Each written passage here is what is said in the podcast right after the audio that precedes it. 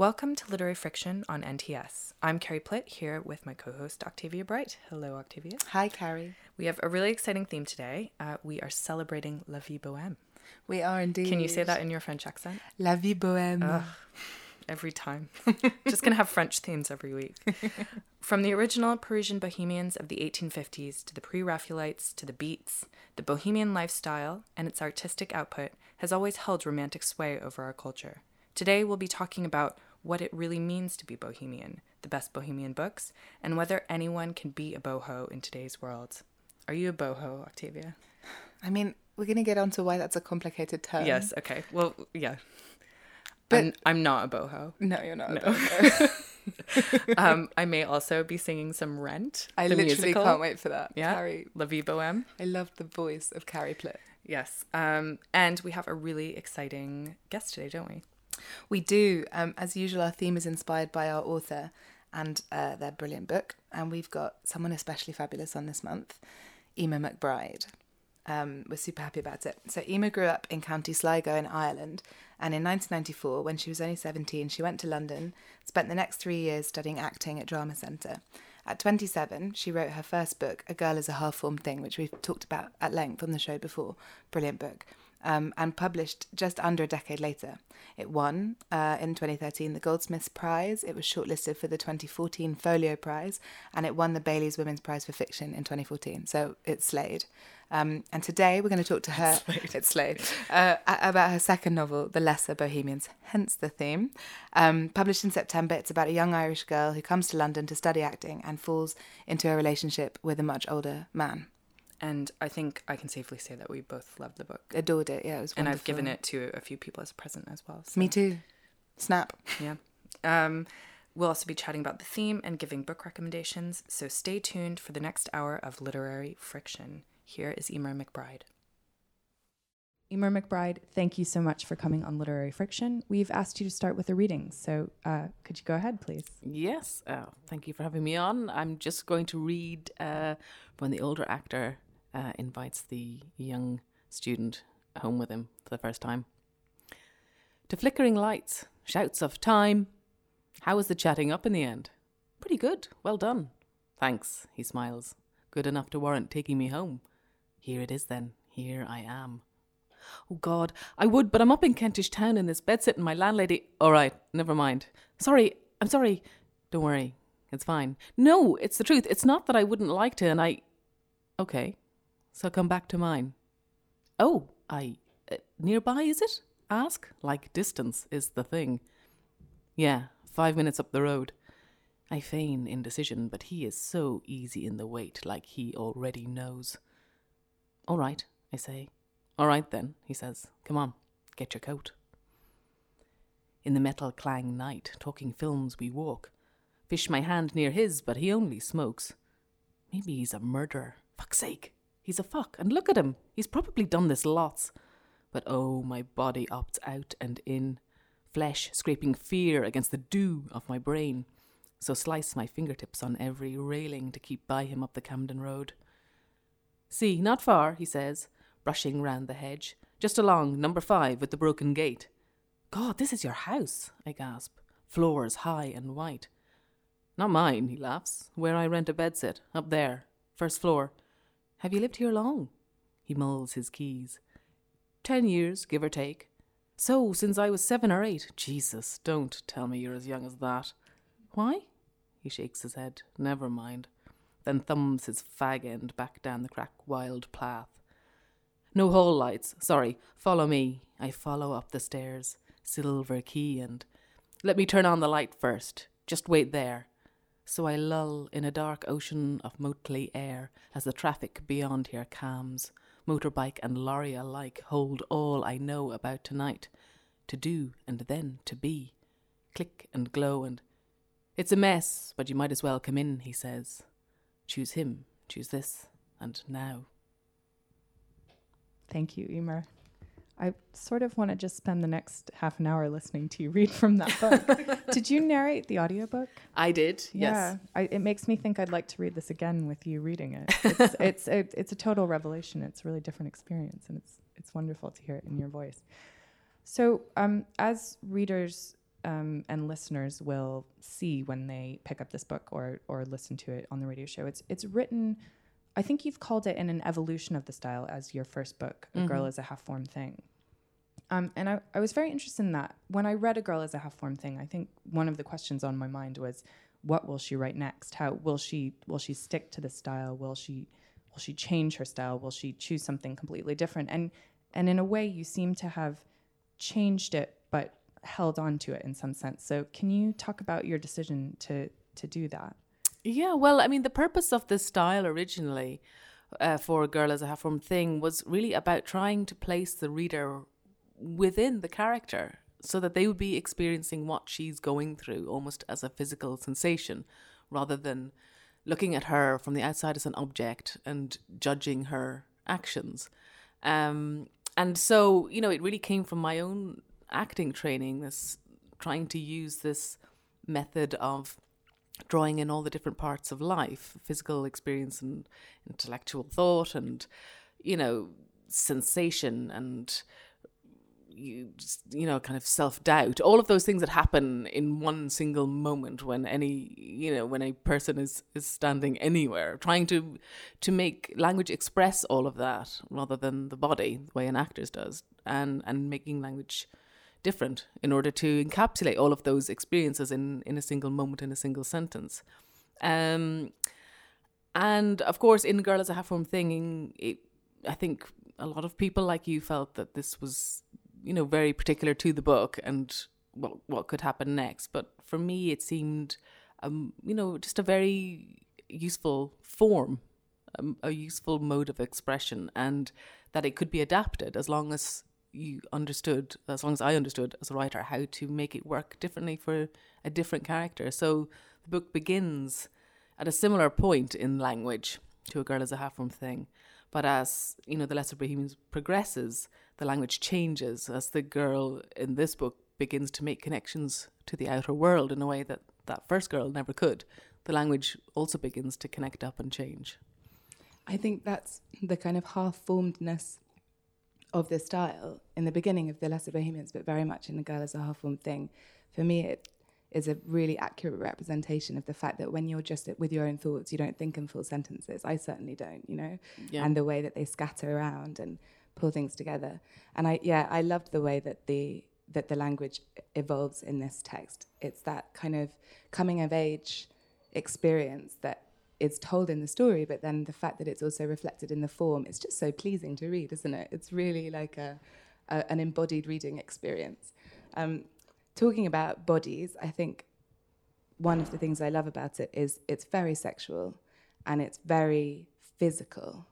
Um, and I wonder, was that something that evolved naturally when you started to write the relationship between these two lovers, or was it something that you set out with it in your mind that you wanted to write a book about sex as well as everything else? No, it was certainly something that evolved. I hadn't set out to write about that at all. And, you know, I'm still mortified that I wrote a book that has so much sex in it. But that apparently was what I had to write. Um, but as I wrote, I you know, thought obviously a lot about sex and, and how it's written about and how poorly it's often written about. Um, and even when it's well written about, there's usually such a a, a, a, a, a disrupt between the physical life and the internal life of the characters that it ends up being slightly more pornographic than the writer might intend. And it seemed to me that the way to circumvent that was to keep those two elements very close together and to make it very specific to the two people involved in the sex so that it can only be that way with them because of who they are, what they bring, what what their histories are, what their expectations are. Um, and then what's happened between them and how they're both feeling in the room in that moment and how they react to each other and respond to each other all has to be very specific to those people. So the reader shouldn't feel sexually involved in in what they are doing sexually. John Berger, I, in his book G, I don't know if you've ever read it. He, which I think, d- right, he writes about sex very well, and he he makes some point that sex is both, you know, it's different every time and incredibly specific every time, but there's also something very general and monotonous about the act of sex. And I thought you captured that very well. That there was a there was a as you say a specificity, but it felt relatable in the sense of how we all Yeah. experience sex for the first time and there is a sort of that that there's an element of repetition in this novel as well. Yeah, I mean, and you know, because what sex, how it gets done, very literally, is pretty much the same. There are a few variations, but that's going there, and that this is the end point, and we all know that. And so, really, if you are going to include it in a book, you have to have a reason. And for me, the characters, this was how because they are two people who don't know how to talk about themselves or their histories they don't know how to make a connection in in in that other way in an emotional way first. This is how they talk to each other. This is how they learn about each other. How they end up becoming close to each other is through sex. So they arrive at intimacy from the opposite direction. So you know sex is is the way into it rather than the fullest expression of it. Which I think is something very common to people having their first experience of love, you know, like in that young age.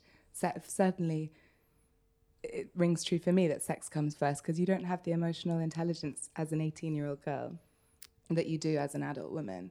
Um, and I, I thought the, the, the way that Stephen, who obviously is quite a lot older, but he's so childlike, like you say, he doesn't have the vocabulary.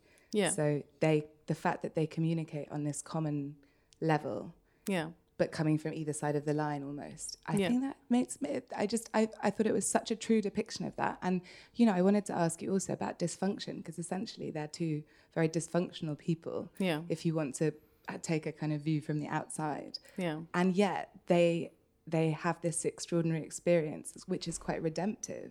yeah Um, and I wanted to ask again if, if if you had that in mind, or if it just developed out of their relationship. Well, you know, I wanted, I suppose, to try and write as truthfully as I could. And I think there is a real problem in the general atmosphere about sex and sexual relationships at the moment, which in which women are expected to perform a version of themselves which is always desirable and perfect and impenetrable apart from at the moment of penetration. And and so I, you know, I invented two characters who are damaged, who are, and they, and it is through that that you get to see the cracks in in those those tropes about sexuality that we are, you know, slammed up against constantly, and because of that, you you know, I was able to write about sexual vulnerability and about the difficulty of what happens if the if the emotional life and the sexual life become completely separated? The difficulties that causes in, in people's lives. It's interesting what you said about performing a version of the self because um, both of these characters are actors as well, and they are either training or are paid to perform different versions of themselves or, or different versions of other people. Were you thinking about that consciously when you were writing these characters? yeah because you know obviously as a deeply serious novelist writing about drama school is not an inviting prospect um, but actually the i think the idea of the actor of the, the sort of the symbol of the actor is someone who we all know wears their inside quite far from their outside was interesting and it was something that suited the themes of the book and because the two characters also although they're because there's a 20 year age gap between them they they they're sort of carnival mirrors of each other. And they they they reflect back different versions of of what they were or what they might become and also different versions of other people in their lives. Um and that just seemed to tie in very easily with with performers There was a description in in the text um, of the way when the the lead Eily, the lead female um, protagonist, describes the way that theatre operates in our lives in a in a specific way, and she says that stage logic is different from reality, and a place to tell the stories I could never tell, which really stuck with me. Um, and I wonder, do you think that those stories can be told on stage and not in literature, or do, do you think that the stage can function in the same way as the novel almost? Well, I think, you know, I think obviously the forms have different requirements and those need to be fulfilled. But I I also think that we're in a great turning point in in the life of literature and and lots of artistic forms actually at the moment. And I think you know, the, those gaps that were so wide between them, I think it's useful to close them down now and see how they can inform each other, how the solutions from different form can help you solve it. Um, and, you know, and certainly, you know, my acting training is the reason why I write the way that I write. Um, and I think if I had done a creative writing course and learned all the rules of how you should write a book, I would have written two very different novels. And I think it's a good thing. I think it's it's important to infuse new life into into the form. Um, you know, it's because it's very fashionable to talk about how the novel is dead, and I think a particular kind of novel is dead. But there's there's plenty of room there left for for those who are willing to try something new with it. And hearing you read at the beginning made me think how performative this novel is. Um, do you think of it as something that's meant to be read aloud, or do you like the idea of it being read aloud? I do like the idea of it being read aloud, and and I certainly read aloud a lot when I was writing it, so that was sort of inevitable. Um, and I think that's common with a lot of writers who come from performing backgrounds. You know, they it's a similar thing. You see language in a much more three dimensional way than if you look at it in writing in just a literary way. You see how it stands up on its feet and moves around the room, and it's not just about form. Form is there for you know to carry content, not the other way around. Could you see this as a screenplay or as a stage play? I think I don't think it would work in the theatre just because it's very panoramic, because it's so much a love letter to London and walking the streets of London. It would be hard for that to be recreated on the stage. But I think it would be a really good screenplay. And there was certainly, you know, because I was writing this for six years before Girl is a Half thing was published, so in the depths of despair, I do remember at one point thinking maybe I should stop writing this as a novel and and and just write it as a screenplay. And so I think right from the beginning, it seemed to me very filmic uh, in its composition. And picking up on the thing about the streets of London, this is the point where Carrie and I disagreed, which doesn't happen very often. but um, I found that incredibly evocative. And I spent many years living in Camden when I was about the same age as Eily and having sort of some similar experiences. So everything about the way the two of them are living in that space spoke to some very deep, you know, meaningful memories for me. And mm. so hmm. I felt the presence of Camden so evocative. And sadly, you know, Camden's very different these days than it was then. But for Carrie, Carrie, you didn't pick up on well, it in the same way. To, to be fair to myself, I didn't. I didn't think it wasn't that I didn't think it was evocative. I felt that even though you know I I know London well, so I could see when you have these wonderful scenes where they sort of walk down the streets and you can picture them on Tottenham Court Road and then going up Gower Street and and all of these things. But um, the the specificity seemed to me a sort of projected emotional specificity rather than a specificity of place. So I think maybe if somebody didn't know Camden, they wouldn't really they get a real sense of it in her world, but not necessarily a sense of it in a more general way. Well, um, I, I think actually both of those things seem to kind of follow what I was trying to do. You're because a very good negotiator. no, what a diplomat. yeah, politics has lost a, a diplomat. No, um, but I I mean, because I think it is, for me, it's a love letter to London, absolutely, and to that very specific London of the mid 90s. But it's also, and I was very careful about this when I was writing the book, it is an, an evocation of my memory of it. It is not, you know, you know, when Joyce was writing Ulysses and he was constantly writing back to his brother asking him for details, so he would have it all hammered out exactly as it was. And this is not that. This is you know, if Camden was exploded tomorrow and they tried to recreate it from my memory, that's what they would get, not the Camden of the 90s, but the Camden that I knew in the 90s, which is not the same as the Camden everyone knew in the 90s. Um, uh, and and so I never did any research. I never went back. Well, you know, I went back to walk around, but I never went to look up was that shop really there on that date in that place. Um, um, but also all the details about London and that that's about her becoming part of the world, and that was really important. Whereas there are no geographical details in a girl as a half formed thing because I wanted her to feel, you know, outside of the world and inside the reader. This is very much about someone who is managing to get their feet on the ground.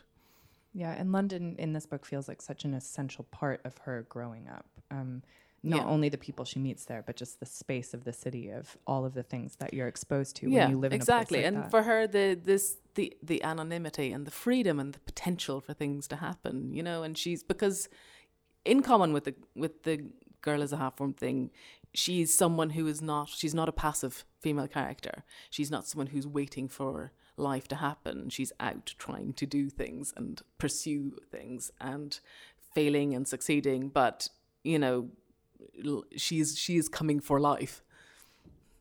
Yeah, very much so. And you get a sense also of that the challenges of coming to the city, that the fact that you come to the big city with yeah, this desire to grow up and find out who you are, but then also she suffers like everyone who's ever lived in London does, mm-hmm. you know, housing problems and the, the sort of the relationships that are born of necessity Yeah. in urban living that can be so wonderful, but they can also be very strange and Yeah. You know you, you get thrown together with people in all sorts of configurations i grew up here and i still find that happens Yeah. because urban life is so um, complex and rich and, and Yeah. hard in many ways but it, it contrasts so nicely with the softness of the intimacy that they do achieve Yeah. you know it's a lovely um, balance i'm sorry i'm being really gushy today Oh, I that's just- I fine. loved it so Please continue. um, Eimear, I'd, I'd love to hear you talk more about. It took you nine years to write It did. this novel, and as you say, you were writing it before a girl is a half porn. Freudian slip there. Girl is a Oh my God. porn, is that what you said yeah, it's amazing. that is amazing My mind. I insight into Um, Carrie's deep That has made yes, my uh, day. That's going to be the sequel. Um, it it took a it took a while for you to get a girl is a half formed thing published, um, which which you did write very quickly, but Yes. um, but then it was a while before you found a home for it, and Yeah. in that time you were writing this book. We're all crying. We're still crying. Today's best So Freudian can you, slip. can you just can you talk a bit about how did this form? What what different shapes did it take over those nine years? And and when were you most excited about it? When were you depressed about it? What was the sort of emotional landscape of? Yeah, I mean, it was process. It was such a different experience because you know, girl was six months, and then then I didn't look at it again for another nine years. Whereas this was really every day for nine years, and um, I didn't write at all for three years after I finished Girl, and then I moved uh, back to Ireland for my husband's work, and I hadn't really wanted to leave London. Um, and so I was very homesick for it, and that was I started to think about London and that London that I had known as a seventeen-year-old in the nineties, and that was the beginning, really, of the book. Um, and I think I I took about a year to do the first draft, and it really felt almost like a debut novel again because all the muscles had wasted and I had to start again. Um, and so I remember finishing the first draft, and I gave it to my husband to read, who was a very good first reader with Girl, and he read it. and He just went, "This is rubbish." um, which you know obviously led to some marital discord for some time. But he was right, of course, and I went back and and started again. But I suddenly understood what the book was about, and and really that first draft was getting rid of the last dregs of a girl as a half formed thing, I think, and realizing that although they both featured girls, this would have to be a very different kind of girl in for her to be able to have other kinds of experiences. Um, and that I was going to have to write someone who was much more vulnerable in a way, but also much more open to life. Um, and so it just it took a very long time for me to understand what it was I was writing about, and and the nuances of that relationship. You know, I really there were at one point it was eight hundred pages long because every time anyone lifted an eyebrow, I had to write a sentence about it because I had to understand what exactly what was going on in that room between those two people. But once I had understood that, once I knew who they were and what was happening between them and what would happen throughout the book, I was able to cut all of that because I knew that if I understood it the reader would understand it as well, and they didn't need of agonized detail. Um, and and then it took a long time to get the language right as well. Um, to get to you know there was a part of me as I mean it was really after the success of Girl that I finally got the language down for lessers, and it was tricky because you know there's a lot of people saying oh well it will be terrible if she writes the same thing or oh it'll be terrible if she doesn't write the same thing. And realizing that I wasn't I was doing neither that I was doing something that was a much more subtle shift that it wasn't really an evolution of that and of making the language express a different consciousness and a different life but also a very different journey and how the language then changed again from girl because you know girl all the language falls out from under her at the mm. end. It is a person who is coming to pieces and this is a person who is coming together. And that's why you know the the books are very connected to each other and that's why you know Eileen and the Lesser Bohemians dreams about the girl from a girl as a half formed thing. Because those that connection is there but the life that that comes from it is is different and the language is different. Mm. It takes a long time to work that out. And we've been talking a lot about Eileen's voice, but one of the things that really surprised me about this book was that we hear from Stephen. Um, and I didn't expect that. And we not only hear from Stephen, but we hear from Stephen in a very different, much more conventional voice. So Yeah. was that something that you always wanted to include? I, I was yeah, really not something that I had thought about, and it originally popped up in a very short paragraph, and then just became something else. And um, because it's in some ways it's also part of her story because the you don't ever inhabit him in the way that you inhabit her. The reader sort of inhabits her life and her body and her experience, and what they know of him is what he tells. So this whole passage in which he talks about his life is also not only about the the information that he's imparting, but the act of telling, and for her the act of listening, and and how you make a connection between another human being when all you have to go on is what they say, and how they choose to describe what it is they're they're talking about. Um, and you know, and I think it was also a little bit of a game for me, a sort of game with the 19th century novel, especially the 19th century Russian novel, which is why he's reading The Devils uh, by Dostoevsky when they first meet. And he's reading very specifically the confession, Stavrogin's confession, um, which is about a, a man confessing to having raped a 12 year old girl.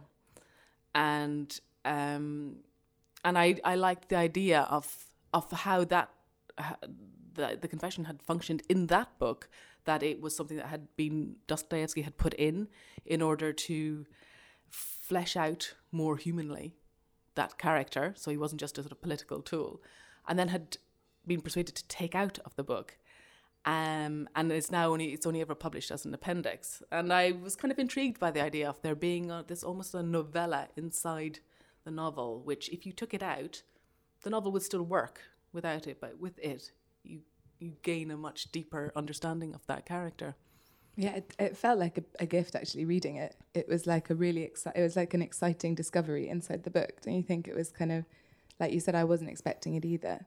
And th- and then you come ac- ac- upon it. So spoilers, anyone who hasn't read the book yet. But Just ruined. We won't tell you what he thing. says. We won't tell you what he says. But no, the idea of, that also sometimes we only we're only able to pull ourselves together in the telling of our story is is something that I think you see on on the stage a lot, obviously. Yeah. And um, and in this text, very much that sense that the way that you deliver yourself to somebody else, and in in that moment in the book, he says things to her that he's never said to anyone else, and Yeah. you get this this context, yeah. And babbling.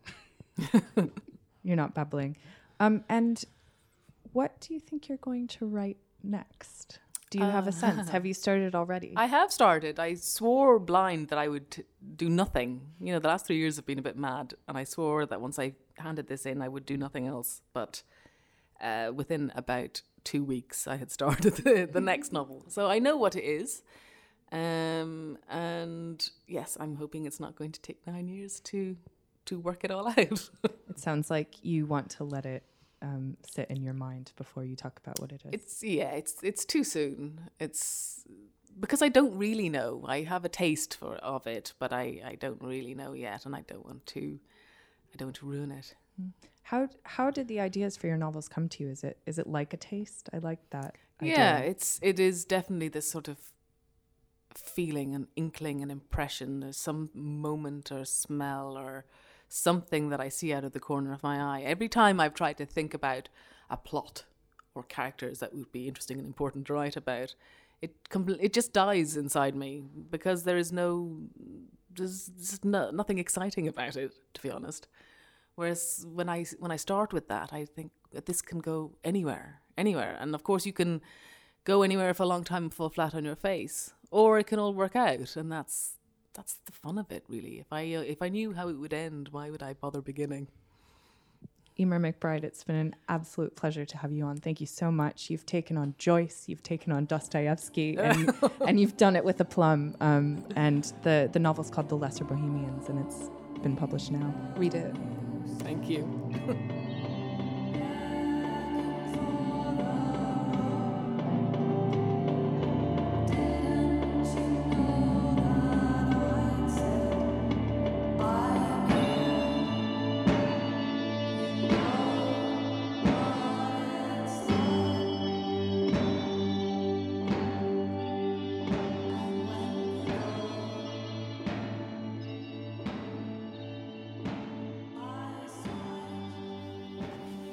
so this is Literary Friction. We are back after our interview with Eimear McBride, and inspired by her book, The Lesser Bohemians, our theme is uh, very creatively about bohemians. Can you say the word bohemian one more time? Bohemian? Thank you. Bohemian? Bohemian? Yeah, I dig it. Am I doing it wrong? No, Oh, you no, just, no. I'm just, saying it too much. Yeah. Okay. Okay, well, what is a bohemian?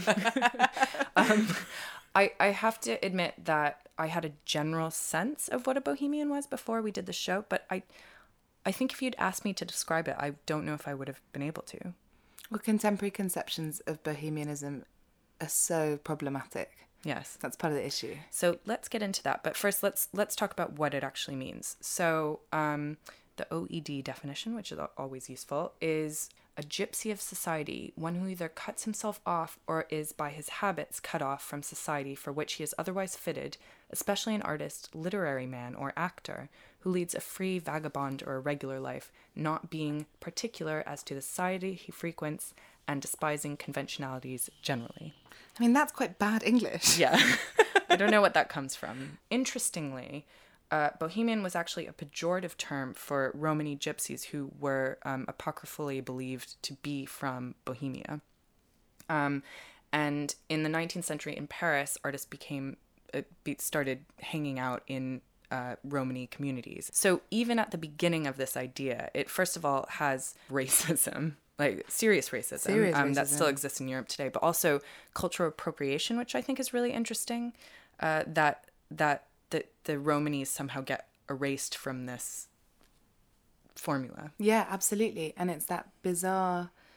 I mean, we've done a show on outsiders before, but this the the idea of the bohemian brings us right back to that because it is all about being in opposition to social norms and the social norms that become restrictive and our conflation of creativity with living in opposition, which is also problematic in and of itself. But yeah, it's cultural appropriation, and the trouble is with all of the things that people think of as being boho now, like boho chic and white people in Native American headdresses and bindis at festivals. You know, it's it's the same problem writ large. You know, and the thing I find really interesting about it is the annihilation of counterculture that we're going through right now because counterculture is becoming mainstream. There's nowhere to go. You know, all of the things that were considered bohemian in the past have become now appropriated by the convention, social convention, especially in the West. Um, Yeah, things like Burning Man Festival. yeah, festivals in general, yeah. you know, and the fact that festivals have themselves been infiltrated by capitalism, you know, um, woe betide the way of Glastonbury these days compared to the the times of the past. Yes, although I I might push back on that a little because I think everyone always complains about the fact that their generation is somehow missing out on some wonderful experience that um, is. You, you, I think that is true about the commodification of our culture and the commodification of a distinctive life or a different life, but I, I don't know if that's true. I think there are still ways to live outside of society, but I think the way that bohemianism has been wrapped up into popular culture means that you need to choose a different path than, Yeah. than those kind of symbols that used to actually mean that you'd at least made a choice to live outside of cultural norms. Well, this is the thing. This is like the, the, the nub of the whole thing is that the traditional concept of the bohemian was somebody who lived in an amoral way, who rejected the morals of society, and it was a very it was wrapped up. If you could leave behind the racist um, cultural appropriation element of it, it was wrapped up in a political statement as much as anything else. That the devotion to the art form, at the risk of everything else, and you know, in in La, La Boheme, the opera, Puccini's opera, it's about a, a young poet who falls for this woman Mimi, and you know it's a tubercular story of tragic uh, romantic, you know, loss. But really central to the whole plot is the fact that he's impoverished and he lives with his friends who are also writers, and they are at no point hoping to become wealthy. That's not the that's not the thing. It's the acceptance of this bohemian lifestyle in the garret in Paris, where they're all dying and it's cold and her tiny hand is frozen, which is the famous quote from the from the story. Um, and and if you think about like the bohemian figures of literary history, you know, you think about Kerouac, you think about Baldwin, James Baldwin, Burroughs, you know, these really kind of virulently oppositional figures in some ways. And then you think about boho chic today, and you think about the fact that you go to any shop in Notting Hill and can buy a pair of, I don't know what, like sheepskin slippers, and people can feel that that's a statement of bohemianism. That worries me and bothers me. And I also think when I was looking up things for the show, I came across um, this book, which kind of sums it all up a, a bit, I think. Uh, Bobo's in Paradise, The New Upper Class and How They Got There by David Brooks, which was written in 2000, which I haven't read. Um, but he's the man who termed the term, spoonerism, coined the term, termed the coin, uh, Bobo, which is a portmanteau of bourgeois and bohemian. And that's kind of what I'm getting at. Like, that's the thing that I find uncomfortable. So when you ask me if I'm a boho at the beginning of the show, Are you a bobo? Ugh, gross. I mean, probably though. That's the the, the, the sad thing, you know. Like, yeah, I suppose I probably do have bohemian aspirations in that I'm a writer and I have no intention of of pursuing money as my main goal in life. But at the same time, I come from privilege. I could never possibly say that I was living in an amoral way, you know. Yeah. Well, let's get back to the history of, of bohemianism because I think this will become contextualized more. So, first of all, as we were saying, the La Boheme really brought, I- I think, when people think of bohemian, that's what they think of. But actually, um, the term bohemianism first caught fire with um, Henri Mongier, Mongier? Mu- uh, Mougier, I think you Uh, would say. um, play Scène de la vie bohème. Go on, you did it. It's beautiful. um, which was published in 1851, which was adopted um, into the By play. Puccini. Yeah, and uh, I think that it's it's so specific to its time. And when we talk when we talk about bohemianism, we still kind of think of Paris in the 1850s. Absolutely. But what's so interesting is that, first of all, bohemianism um, can be mapped onto many different cultures um, very, very easily. And, you know, bohemian movements have inspired each other. So the Beats were very inspired by Walt Whitman and his gang of friends, who were very Oh, inspired I by love Walt Whitman. yeah, you know the the um the pre-Raphaelites were that had very particular ideas about what they were trying to do, which was related to this idea of poor artists living in a counterculture, and um and there's something there's some I think the reason why it's so enduring is because it's both very specific but also very generalized in terms of what it represents, um, and because it's very romantic too. Um, That's it. and and that's problematic in its own way. Um, I think the musical Rent is um, my main uh, bohemian touchstone, and um, and but- Never but- change, Carrie. Never change. But but what's interesting about Rent is um, sentimentalizes and fetishizes poverty and AIDS. I think it's a little more complex than that, and I think that's partially because Jonathan Larson, the composer, was um, himself sort of in this world and and there during the AIDS epidemic in New York and blah blah blah, set in the early '90s. But um, you know, all through its history, this kind of lifestyle, even when it's written about by the people who were living in it, there's a real sense of um, it, it, it can so easily be fetishized and it can so easily be displaced as as something else um, and and taken by popular culture and by the wealthy and made into something completely different. I mean, there's a, I was just in Muir Woods recently in uh, right outside San Francisco and they had these pictures. There was this Bohemian Society, uh, which was a group of men who were not Bohemian at all. They were not artists. They were sort of men about town, but they fancied themselves artists of artistic persuasion and mm. they would have these cri- they, they they had pictures they set up this giant buddha in the middle of redwood trees and had these elaborate picnics um, and called themselves the bohemian society and i think uh, what you're t- i guess what i was trying to get at earlier is what you're talking about now has always happened um, it's manifested itself in a slightly different way in the modern day but ever since bohemian existed as a term it was already being appropriated and it was already being sort of diluted from from what it was originally meant to mean. And and you could argue that this play which i haven't read so maybe this isn't true but it, it's already kind of fetishizing that lifestyle and it's already making it um, romantic and appealing to the masses. I think you nailed that point to the wall my friend. Yes. Um, and actually that brings up something else which is the elitism that's always kind of associated with the term as well because like you say, because it's a lifestyle that can be fetishized, it's also one that people who self identify as bohemians want to protect. And obviously, the term bohemian is widely appealing even to the upper classes who want to appropriate it in their society with their weird Buddha and blah, blah, blah.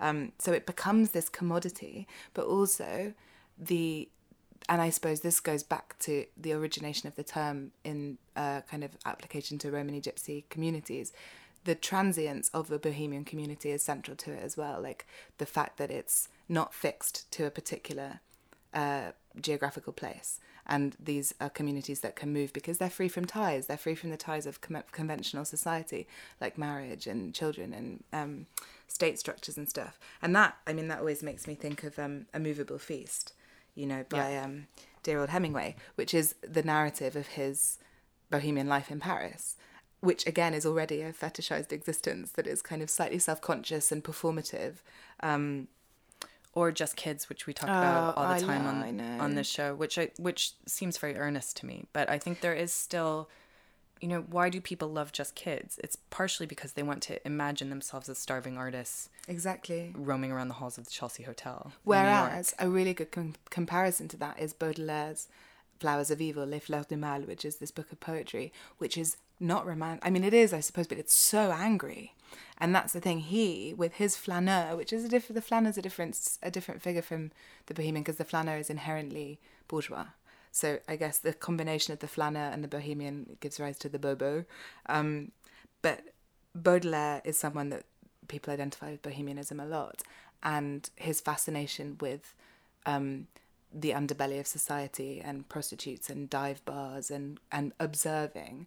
Whereas I think the bohemian lives rather than watches. I think that's the difference in some ways. The flaneur is an observer and the bohemian is balls deep in everything that they're espousing. But Baudelaire's political fury ties in with this sense of bohemianism. And that's actually, I get from Nell Zink's writing today, um, Nicotine, which is the one that's just it's everywhere at the moment. So it's a great book, but her characters in that particularly are kind of the contemporary bohemians and she writes about them with such a wry arched eyebrow you know because she's already pointing out the fact that they're self perpetuating and elitist and they will do everything they can to protect their interesting nature you know? Yeah. but don't you think it's so hard to be earnest in society today? I think Says it's the american But you know, you always everything has to be satirized. Nobody can just, uh, you know. I think maybe one of the reasons why it's so hard to be bohemian now is because that kind of declaration of earnestness is really looked down upon in our society and there isn't really a space for it. No, because we are post post post postmodern and the world has already eaten itself too many times. The time for sincerity has passed. I think it's coming back. I don't know. I live in a state of permanent satire. Yeah. Um, funny you should just a, a, side note. It's funny you should say balls deep because it does seem quite male, the bohemian lifestyle. Hey, girl. And um, we you know have to bring up gender politics on this show, but always. Uh, I think you know it's partially because it's it is actually a real privilege to be able to be a bohemian, to not just be a poor person, but to be poor by choice and to choose to live your life the way that you want to. Absolutely. And I think that's one of the reason we we have mentioned some female authors. You just mentioned Nell Zink, um, Patti Smith, etc. But many, many, many of when when I was doing research of the show, when people talk about bohemian writers, they're almost always male. Mm, I agree. I've got a quote actually by Arthur Miller about the Chelsea Hotel, which of course was a pinnacle of bohemian existence in New York in the 70s and 80s um, and onwards, I think. He says, This hotel does not belong in America. There are no vacuum cleaners, no rules, and no shame.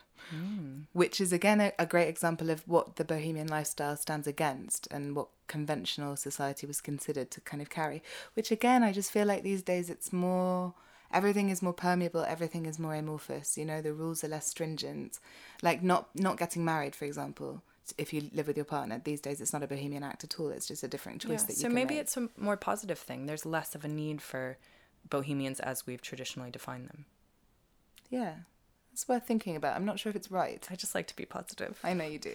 Okay let's talk about our favorite bohemian books. Do you want to start octavia? I will. I'm coming in with a big uh, a, a, female heavyweight bohemian thankfully um, who i've talked about before in the show anais nin but she's um, she's kind of the perfect figure for this this theme really. Um, she's so deeply associated with the values of bohemian living. She's become a bit of a like Instagram bohemian these days. You can see her quotes all over boho girls, you know, self-identifying pages or whatever, which is a bit of a shame.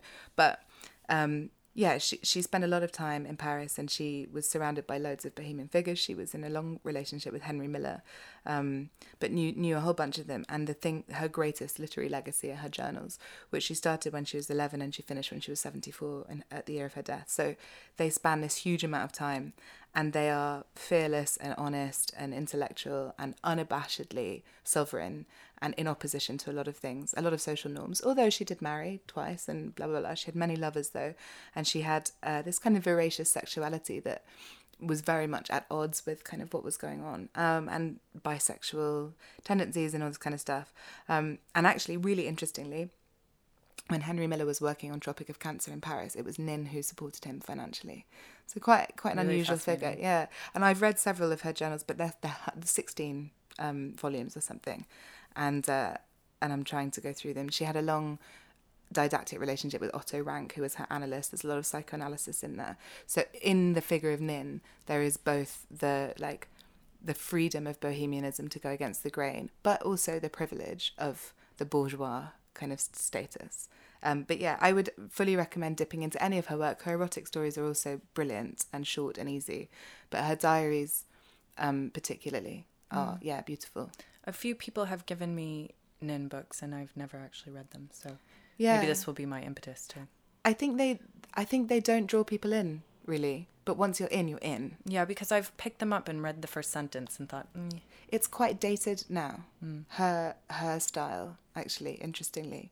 But I think if you give them give them six pages in one sitting and you'll be in. But don't try if, if you've only got time to read two or three. Good good advice. Quite excited about that. Um, favorite bohemian literature. I well, first of all, I want to say that I think um, the title of Eimear McBride's book is a good one, and I think makes a very persuasive point that um, it sort of asks the question what about those bohemians that aren't successful? What if what about those actors who are slugging away playing soldier number two on stage and who and who do have to worry about the bills and who are trying to make art but never achieve the sort of ends that bohemians are meant to achieve um, mm. and that's a very interesting question and and you could argue that there's some not something more noble but it seems more pure in terms of um, that kind of choice and mm. lifestyle. More integrity. Yeah, mm. I agree. And um, in terms of my favorite book, I I wanted to talk about Leaves of Grass by Walt Whitman, uh, who Good. came up a lot when I was looking at bohemian ideas on the internet uh, and bohemian figures. And he was Walt Whitman is often called one of the first bohemians in uh, America. He he got a lot of ideas from his Parisian predecessors, and he hung out with a, a, group of artists in Pfaff's Saloon in Manhattan, which I love. um, his sexuality has been debated, but it, it's pretty clear he was queer in, in some way, uh, and just a very interesting man. He self published his collection, Leaves of Grass, um, and his brother said it, it wasn't worth publishing. He then continued to re edit it and rewrite it his entire life. So it's very hard, um, you know it's very hard to talk about one version of, of all of the poems, the most famous of which is probably Song of Myself, because there are so many different versions of it. But even that, I think, is interesting, speaks to a side, the, the fragmentation of self and the fragmentation of language that is so much a part of his theme. But I read this, um, I read Leaves of Grass in college in an American literature course, and it just sort of blew me apart. Um, speaking of fragmentation, it's so raw um, and rich and both gentle and angry and uh, alive. I just wrote a lot of adjectives. alive, bold, erotic. I mean, it's true. yeah, um, Yeah, it's and actually, and was banned. Um, came under heavy criticism because of the erotic nature of the poetry, full of love for humanity, and just thinking deeply about what the self is and what it is in relation to the world, both humanity but also the natural world, um, the the sort of universe. So it it has bold aspirations and. It's just a, an experience to Yeah, read. it meets them. I love that book too. And interestingly, that was a huge influence to Garcia Lorca, um, who who wrote po- a book of poetry when he was in New York called Poet in New York. But Walt Whitman was this uh, emblem of hope for him because he was also a queer gay man. And, you know, it's a beautiful, once you read Leaves of Grass, if you read some of the Lorca as well, it's amazing. Great. Well, we will be back in a little while with some book recommendations with Eimear McBride, but first, here is some music.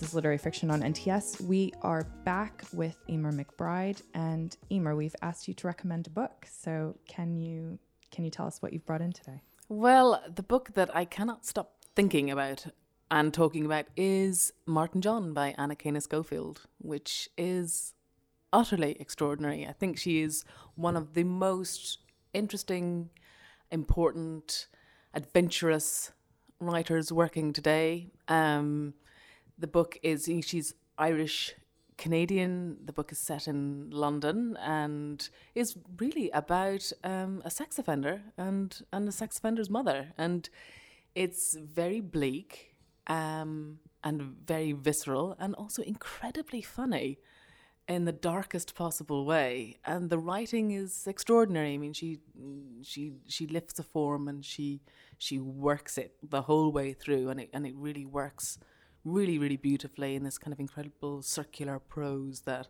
is completely addictive.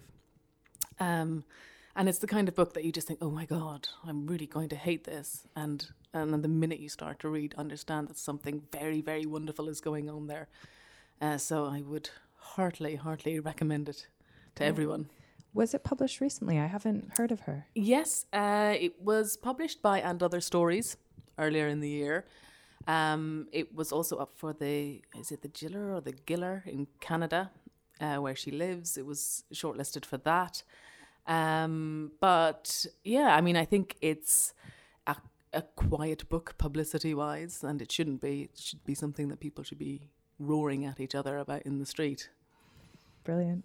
Octavia, do you want to give your recommendation? Yeah, absolutely. I um I well, I was going to cheat and recommend Shirley Jackson, which Anna Jean suggested, uh, uh, who we had on last month, um, because I've just started it and I'm obsessed with it. But seeing as she recommended it, I'm going to say something else, which is um, Fear of Flying by Erica Jong, which is a book from the 70s that a friend gave me for my birthday, and I've just started it, and um, it's fabulous. It opens with the quote: "Bigamy is having." One husband too many. Monogamy is the same. Um, so that's the kind of book it is. Um, and the first chapter is called En route to the Congress of Dreams or the Zipless Fuck. Um, and it opens with a line, which I just think is brilliant. There were 117 psychoanalysts on the Pan Am flight to Vienna, and I'd been treated by at least six of them. So there you go. I think from that you can tell what kind of a book it's going to be. But it's it, her voice is is. I, I mentioned to my mum I was reading it actually, and she said, "Oh God, that's probably really dated, you know, now." Um, and she read it when it was published, and I think it was seventy three. Uh, and actually, yeah, you know, some of the politics, the feminism in it's a bit old fashioned and a bit essentialist, but the core of what of what she's talking about is the same. It's the same experience of um, trying to engage with the social conventions that have held women back for centuries, make them your own, and, and like find your way through those things. But she is just so funny. It's this very witty, it's very American voice, I, I find it to be. Like, yeah. So there we go. I'm excited about it. I'm going to finish it. I'm going away tomorrow. So I'm going to read it, the rest of it in two days flat. That's great to hear. I heard her read, uh, no, it wasn't read, it was tell a story at the Moth which are those Oh, The storytelling Moth is events. great, And I found her interminably boring. No. really, yeah. So I, Really? yeah, I, I- maybe it was the wrong story or something, but I really just didn't. I it did Oh, not make me want to read Fear of Flying. But now you've you've made me want to Well, read it. I'll so- let you know. I mean, maybe she's one of those rare things that where a writer who can't like actually verbally, you know, in live 3D. I don't Do think that's that rare, is it? You are the exception, Emer. um, okay, so for my recommendation, I am going to cheat a bit. Um, Outrageous. And recommend a novel called The Vegetarian by um, Korean author Han Kang. Um, I, it, it is cheating because we had her translator Deborah Smith on our last show to talk about translation, but at the time I had not yet read The Vegetarian. I'd only read her other novel, Human Acts, um, her other novel that's been translated into English, and I read The Vegetarian and I liked that even better, and I just want to tell everyone about it. So I'm going to tell everyone about it. Um, the premise behind the book is it's a Korean woman who one day just decides to be a vegetarian. The uh, the the the various people and things that are affected in her life from that decision. Um, her prose is book. so it's it's both. I don't know if you you agree, Eimear, but it's sort of both brutal and kind of dreamy. There's something. Yeah, there's a very strange sort of dreamlike quality to it, but but like a nightmare on the turn. Yes. Um, it's very, and I think the translation is a real work of art. I think Deborah Smith is, you know, she's in a league of her own. Yeah, I agree. So everyone should read The Vegetarian. Thank you, Eimear. Thank you. So that's all the time we have for today. Thanks to Eimear McBride, whose book The Lesser Bohemians is out now, and to Eddie Knight for production and music. Literary Friction is available as a podcast to download on iTunes or wherever you get your podcasts and on nts.live. You can also check us out on Facebook, Twitter, and Instagram. Please interact with us. We love to hear from you. Yes, we do. Really love to hear from you, Loads and loads. as usual. We'll be back next month with another show. Until then, I'm Carrie Plitt with Octavia Bright, and this is Literary Friction.